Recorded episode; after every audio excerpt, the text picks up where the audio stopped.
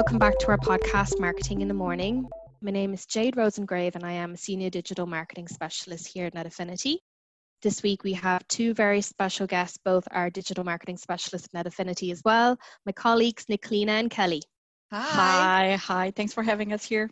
Thank you for being here. So, this is the sixth episode of the podcast. The purpose of this podcast is to educate and share as much knowledge as possible when it comes to all things related to hotel marketing. This week, we're going to discuss um, NetAffinity marketing relaunch plan and brand campaigns. COVID 19 emergency had had unprecedented impact on our economy as well as our society. As we begin the phases reopening of our economy, businesses will require additional support. With this, Kelly and I are delighted to walk you through our marketing relaunch plan with four stages, helping you to reopen for business on the 20th July 2020. So, Kelly, do you want to go ahead and discuss the first phase? Yeah, of course. Thanks, Jade. To start, please use this time to check your active campaigns if you have any and revise your marketing budgets and just make sure that everything your marketing's in line with your relaunch plan. Phase one started on the week of May 25th, 2020. This phase, we are focusing on brand awareness. This was the research phase where we wanted to capture people's attention before they make any decisions on where to book a hotel stay. These campaigns are targeted at the domestic market only. And We would recommend, if you haven't done this already, to change your ad copy of brand campaigns to emphasize on the see you soon and book with confidence messages. We just find these resonate better with customers. Good examples that we've seen recently are Action Bar by the Dylan Hotel. They had their main message was to book with confidence which we thought was really innovative and a great way to push soft sales pitch and it created a meaningful customer touch point. The action bar was simple, reassuring and flexible. Just to conclude on phase one, if you've paused any campaigns or pull back spend, please make sure that you have the following campaigns reactivated and cr- increase the spend. So you should have your brand campaigns for Ireland and UK hotel ads, search campaigns, your remarketing and prospecting campaign, YouTube bumper ads, and Facebook lead gen. And um, these are all campaigns to consider for phase one. So then moving on to phase two, starting on the week of June 8th, our second phase, we're focused on brand amplification. At this stage, people will be considering booking and we should expect an increase in demand this would be the perfect time to add new campaigns this stage with a soft sales message on offers and packages you'd like to promote.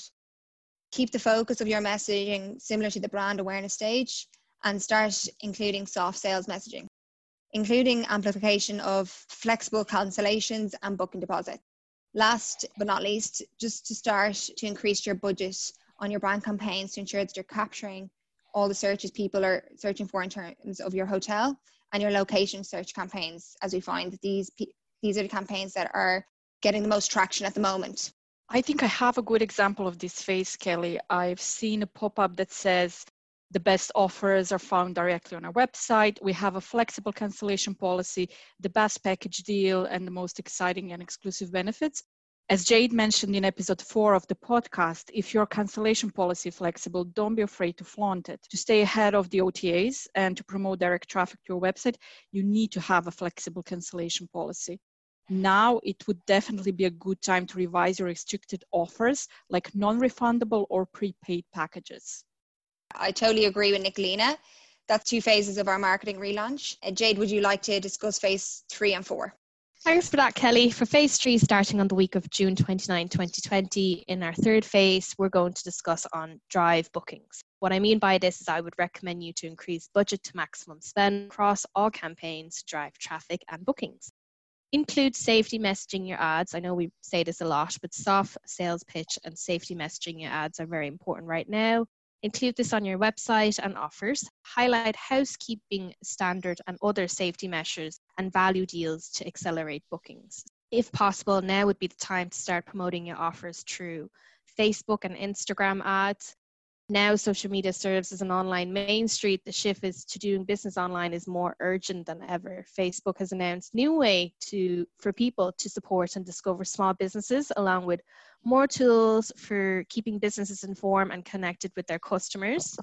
They curated this feature which i really like. It says to support small business. And for more information i would highly recommend you looking it up. It's hashtag support small business with facebook This new feature, we recommend hoteliers to use this opportunity to show your community support and promote your restaurants, bar if open for business, or takeaway. When posting, if appropriate, please include hashtag support small business. And the final phase, which is phase four, starting on the week of July 20th.